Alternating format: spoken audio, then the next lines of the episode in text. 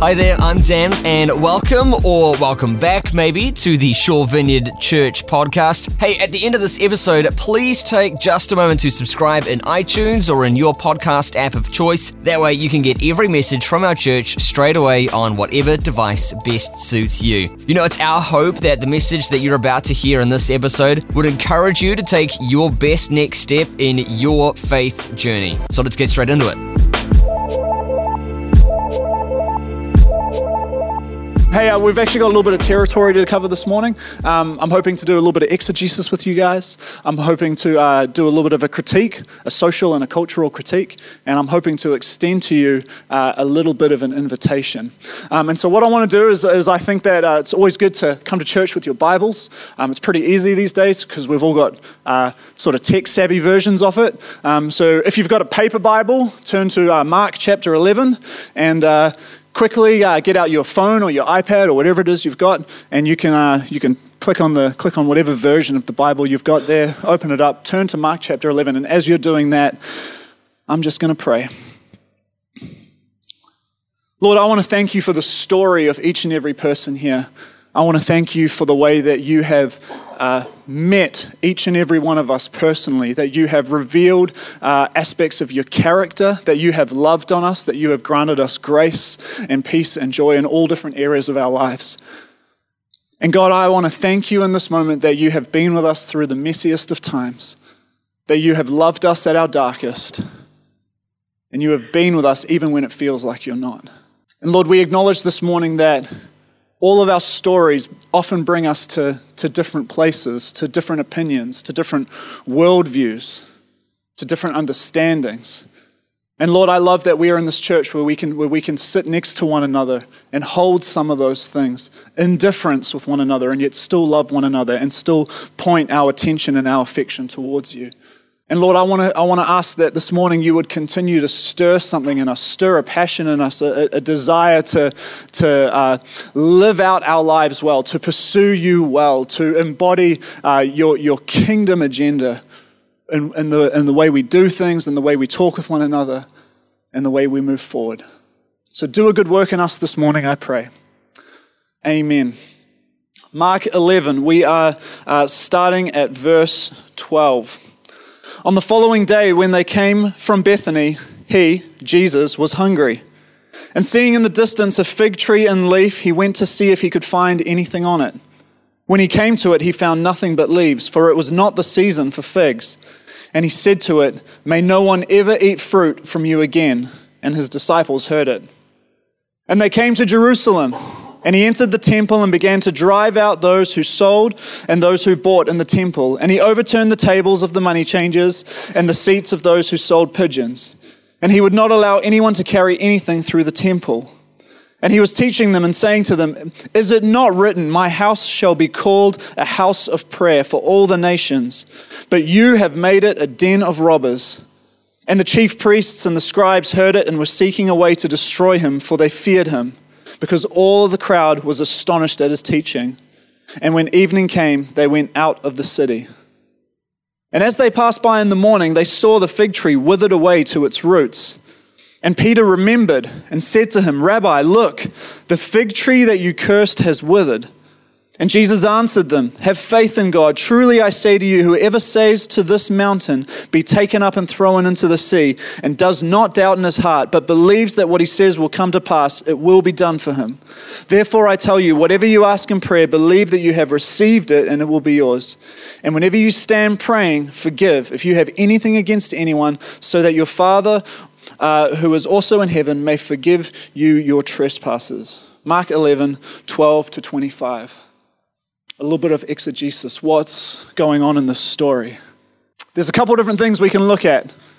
I think Jesus, in embodying all of the human experience, uh, experiences hangriness. Anyone familiar with hangriness? Right? Yes? Well, you're so hungry, you're angry? Right? Here we have it the theological defense for hangriness. That's it. You're allowed to laugh, guys. It is funny, right? But there's actually something really, there's actually something really significant going on in this story. Um, and, Mark, you've got to understand this about the Gospel of Mark. It's, a, it's like a really quick telling. This, this gospel was sort of written somewhat hurriedly. We can sort of see from the language, uh, the, the, original audience, who it was meant for. It was kind of written in a little bit in a little bit of a hurry. It's very short. It kind of just does these little snapshots of Jesus' life and ministry, right? And about half of it is completely dedicated to the, to the death and the resurrection of Christ. Okay? So there's all of these little snapshots of things that are kind of going on. And we find ourselves in this story at an instance where Jesus goes into this temple and flips everything over, flips all these tables, gets completely angry at what's happening around him. And yet it's sandwiched in between this, these two encounters with a fig tree. Like we've got to take note of the sequence of things sometimes. Why are these order of events being presented? Why are these things together? I don't, if, I don't even know if uh, many of us would even notice something like that in our little word for today readings or whatever. But have you noticed that the temple, this temple judgment, takes place in between these two encounters with the fig tree? This tells us something. This whole story, this little, this little chunk that we're looking at here, is played out as part of a symbolic judgment on the nation of Israel. This is what's happening here. This is Jesus establishing that, that, that the tides are shifting. This is why the fig tree is important. Okay, the fig tree is a, is a symbol of the nation of Israel. It's a metaphor for it. This would have been a really, a really easy thing for people in first century Israel to understand. You see, the fig tree was able to produce fruit in really harsh uh, climates, in really harsh situations. And Israel as a nation, despite its really hard story and the things that it had been through, was called by God to produce fruit to be a nation that was a light to the rest of the world. This is what they were called towards, what they were invited towards as a nation. And so Jesus comes to this thing and he sees this fig tree, and it's, it's not just that he's hungry, but he walks up to it and he says, Look at this tree, it's in full leaf, but it's not producing any fruit. This is, this is telling for Israel. It's in full leaf, but it's not producing any fruit. And then he goes into the temple. The temple, the primary purpose of the temple is that this is where people went to experience reconciliation with God, restoration with God. They would go and they would offer their sacrifices and, uh, and they would kind of go through these rituals. And it was this point of reconnection where things are restored to the point where they're meant to be. And so Jesus comes in and he starts flipping over these tables, getting, getting angry about what he says. And what he's saying in this moment, in this symbolic act of judgment, is this system, this thing that's been set up, it's not working anymore. You've turned it into something that it was never meant to be, and it's done. And then they have this moment the next day when they leave and they're walking past this fig tree again, and suddenly the fig tree's dead. It's no longer a thing anymore.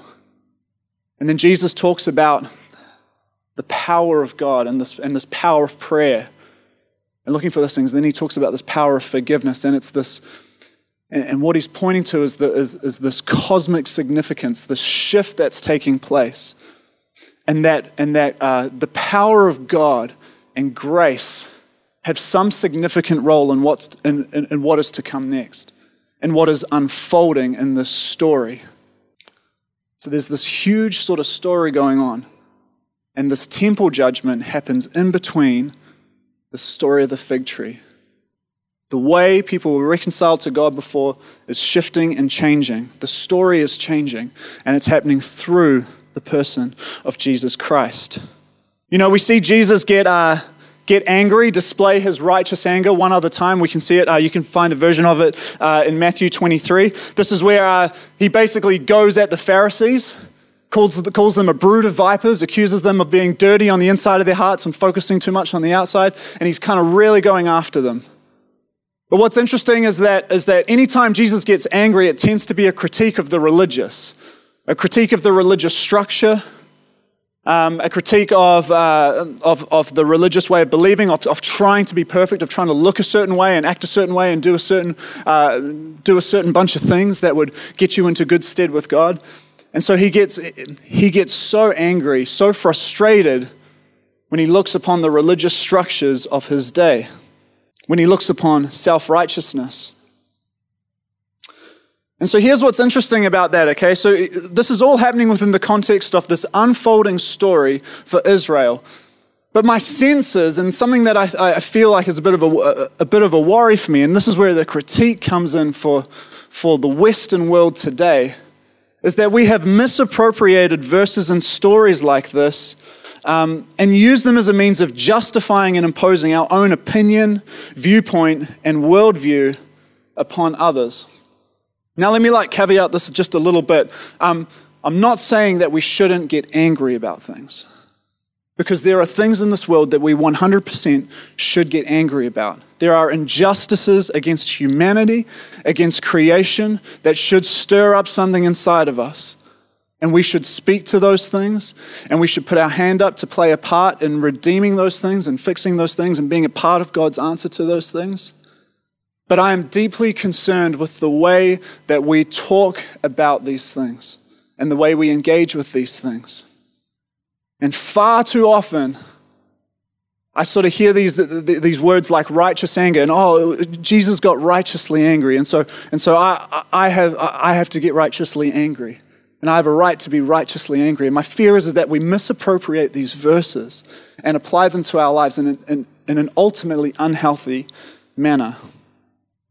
And so, my critique is of how we talk about things. And this is not just in the church, mind you right? This is not just a, this is not just in the church. There's a worrying trend across our whole Western culture. We feel free to say what we want in the way we want it. And such is the political and social landscape at the moment that we have created an unhealthy dichotomy of us and them.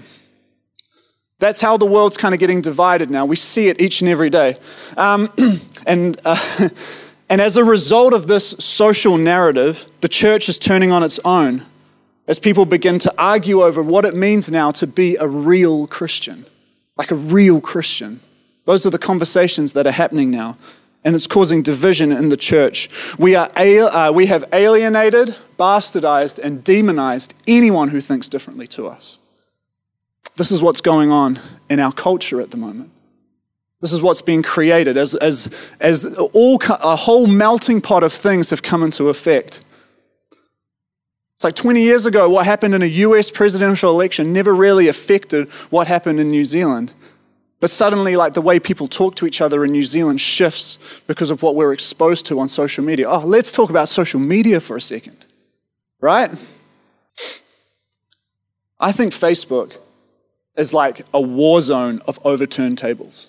Uh, just a quick pop quiz, okay? Real quick pop quiz. Whose life has been meaningfully changed for the better by what's happened on a comment thread? Anyone?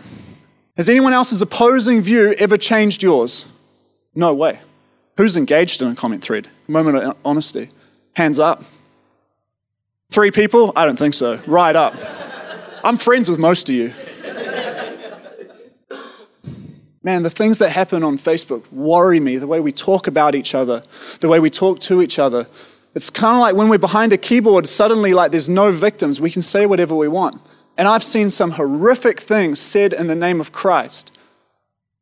And what's fascinating about it is that, is that it creates this dichotomy, right? There's us and them. So you have like the conservative Christians who are, who are all about the truth and sticking to the literal word of the Bible. And then you've got those liberal Christians over here who actually care about the children and the immigration. But no, no, no. Uh, you know, as uh, Christians, we're supposed to be law abiding citizens. Um, and so, you know, don't cross the border. And then over this side, no, but there's children being taken away from their parents, right? And what happens? Fight, fight, fight, fight, fight. I'm right, you're wrong. Man, in this room, we have different opinions about those things. And it doesn't even affect us, it's in America. But it's not just that, right? It's the way we treat the LGBT community, it's the way we engage with each other over our theological beliefs. It's all sorts of things. Any, any kind of instance, we get sucked into these things. And social media plays a huge part in it. And what it's created is, is this dichotomy of us and them. And what happens is it sort of, it sort of solidifies people in these little groups, in these, in these little tribes. And suddenly the story begins to shut off for other people. And it becomes harder and harder to get in. And so even the church, and I'm not just talking about, I'm not talking about our church, I'm talking about the global church, it just builds its own walls higher and higher as it tries to dig in and figure out what it is we stand for.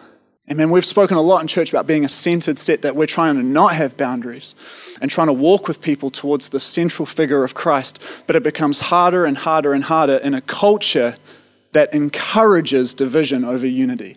And that's the world we live in. and the church is, is, is buying in like no one's business, actively participating. Satan doesn't need to do a thing in church because we're doing a good enough job of tearing ourselves apart. Oh, oh man, I, I'm way more passionate about this than what I thought I was going to be. we have alienated, bastardized, and demonized anyone who thinks differently to us. And like, I know I'm guilty of it. I know many of us are guilty of it. And it begs the question how do we engage meaningfully with what we see in the world? And how do we cross the social, political, and religious divides that are being created around us? How do we engage meaningfully? Delete your Facebooks for a start. Man, I'm really anti Facebook today as well. this, this, is, this is where it comes to. It comes down to this invitation.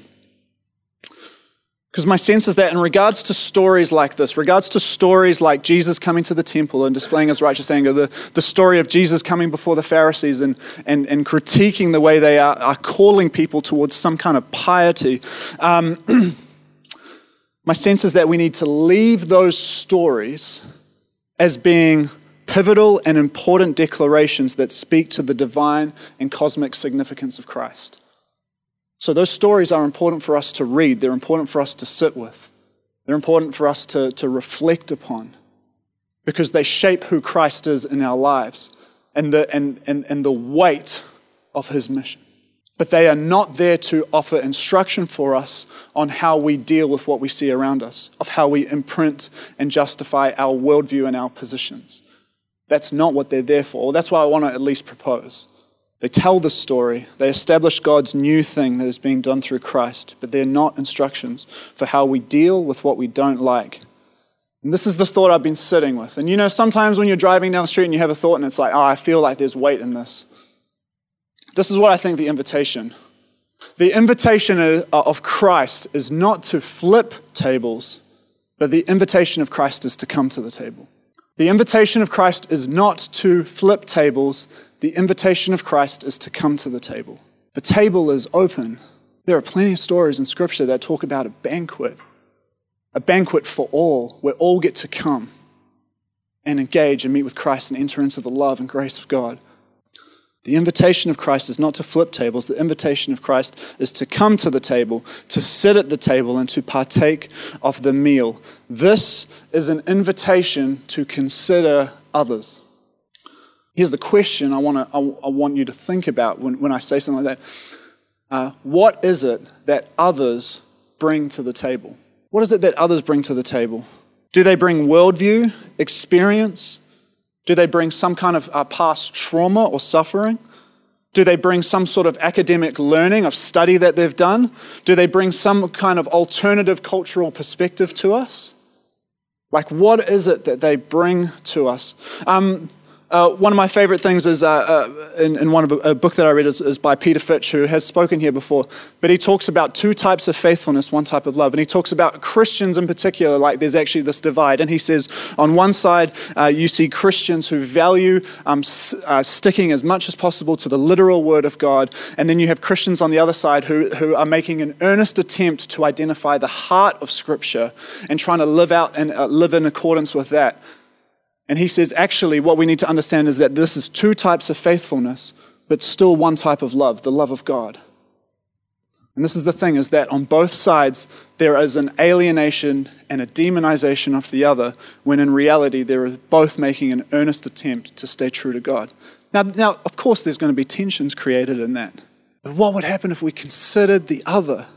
What they brought to the table, what they might stir in us, what they might call forward in us think there's something meaningful in that. The second thing is this is that this invitation to the table is an invitation for us to consider ourselves. What do what do I bring to the table? Do I bring a worldview? Do I bring my own experience? Do I bring my own trauma, suffering? Do I bring my own sense of learning? Do I bring my own perspective, my own cultural perspective? What is it I bring? What are those things? And then how do I control those things and communicate those things well in a meaningful manner? I think this is always a conversation about how we talk and how we engage with one another. To me, James 3, 17 to 18 is one of like the best things, the best things I've ever stumbled across in the scriptures. just in terms of how I engage with others. Uh, James 3 17 to 18 says this But the wisdom from above is first pure, then peaceable, gentle, open to reason, full of mercy and good fruits, impartial and sincere. How many comment, uh, Facebook comment threads have you seen like that? Peaceable, gentle, open to reason, full of mercy and good fruits. Who's seen a Facebook comment thread like that? Not me and a harvest of righteousness is sown in peace by those who make peace. You see, the problem with division is it's about tearing people apart. It, it's not peaceful. When people begin to feel alienated and demonized and set apart from the other, that doesn't create peace. That doesn't cultivate righteousness. What it does is it creates conflict, inner conflict, conflict between groups, social conflict, separation, disconnectedness, isolation and we wonder, we wonder why we live in a world, in a Western culture that's struggling with mental illness like never before in history. We wonder. We're driving each other apart. The wisdom that comes from above is pure, peaceable, gentle, open to reason, full of mercy and good fruits, impartial and sincere. That's how we can talk about things, that we can be open to other people's opinion. We can earnestly consider it and listen to them. Um, a, a, philosopher that I've been listening to, Pete Rollins, a little bit on podcast, he spoke recently how the goal of a, a good conversation is to not actually try and convert the other person to your set of beliefs or your opinion or your worldview, but it's to call them forward to be a better version of themselves. So he, you know, he's an Irish philosopher living in America, and so he's dealing a lot with like the sort of American paradigm of, of, of republic, uh, Republican and Democrat, or conservative and liberal. And he says, here's the thing, right? A, a meaningful, good conversation will never make a, a Republican a Democrat, but the Democrat can call a Republican to be a better Republican, and the Republican can call the Democrat to be a better Democrat. Now that's messy. It's a little bit hard to to wrap our heads around, but it's about being open to the other. It's about considering the other and considering, considering ourselves in that process. And this invitation to the table is also an invitation for us to consider Christ. What is it that Jesus brings to the table? And you know, I think possibly like there's a ton of this stuff I could talk about, and I could talk about in any other context. Could be secular, whatever, I could talk about it because these are things the world needs to think about. But this is what we need to think about as a church. What is it to consider Christ in the midst of our conversations, in the midst of how we engage with the world around us, in the midst of how we engage with the other? What does it look like to consider Christ? Because when I see Christ sitting at the table in the Gospels, I see a Christ who washes the feet of his followers, who bows down in humble service of those that he loves. I see a Christ who claims that there is no greater love than a friend who lays down his life for those that he loves. There is no greater love than just laying yourself down for those that you love. I see a Christ in Luke's gospel, in Luke chapter 14, that shows us that, we're, that, that everyone is invited to the banquet and that, and that often there are people who choose to turn away from it and reject it, and often they're the ones who look like they've got it together the most. But the invitation is extended to everyone, every broken person, everyone struggling with something, everyone going through some kind of trauma or suffering or, or, brokenness or whatever. The invitation is open to them. That's what I see in Christ. That's the invitation he extends. So you see, when I consider Christ in the midst of like engagement, I see a Jesus that brings an idea of radical love, peace, inclusion, and generosity to the table. That's what Jesus brings to the table love, peace, inclusion, and generosity. Uh, he brings a sense of laying down everything that we cling to in order to serve the other. I see a Christ who turns things on their head. That's the, that's the Christ I see. And that's the Christ I long to see in our churches and in our world and in our conversations and in the way we go out and, and do our jobs. That's what I long to see. I see a Christ who models all of this by pouring himself out on the cross, by giving himself. The invitation of Christ is not to flip tables.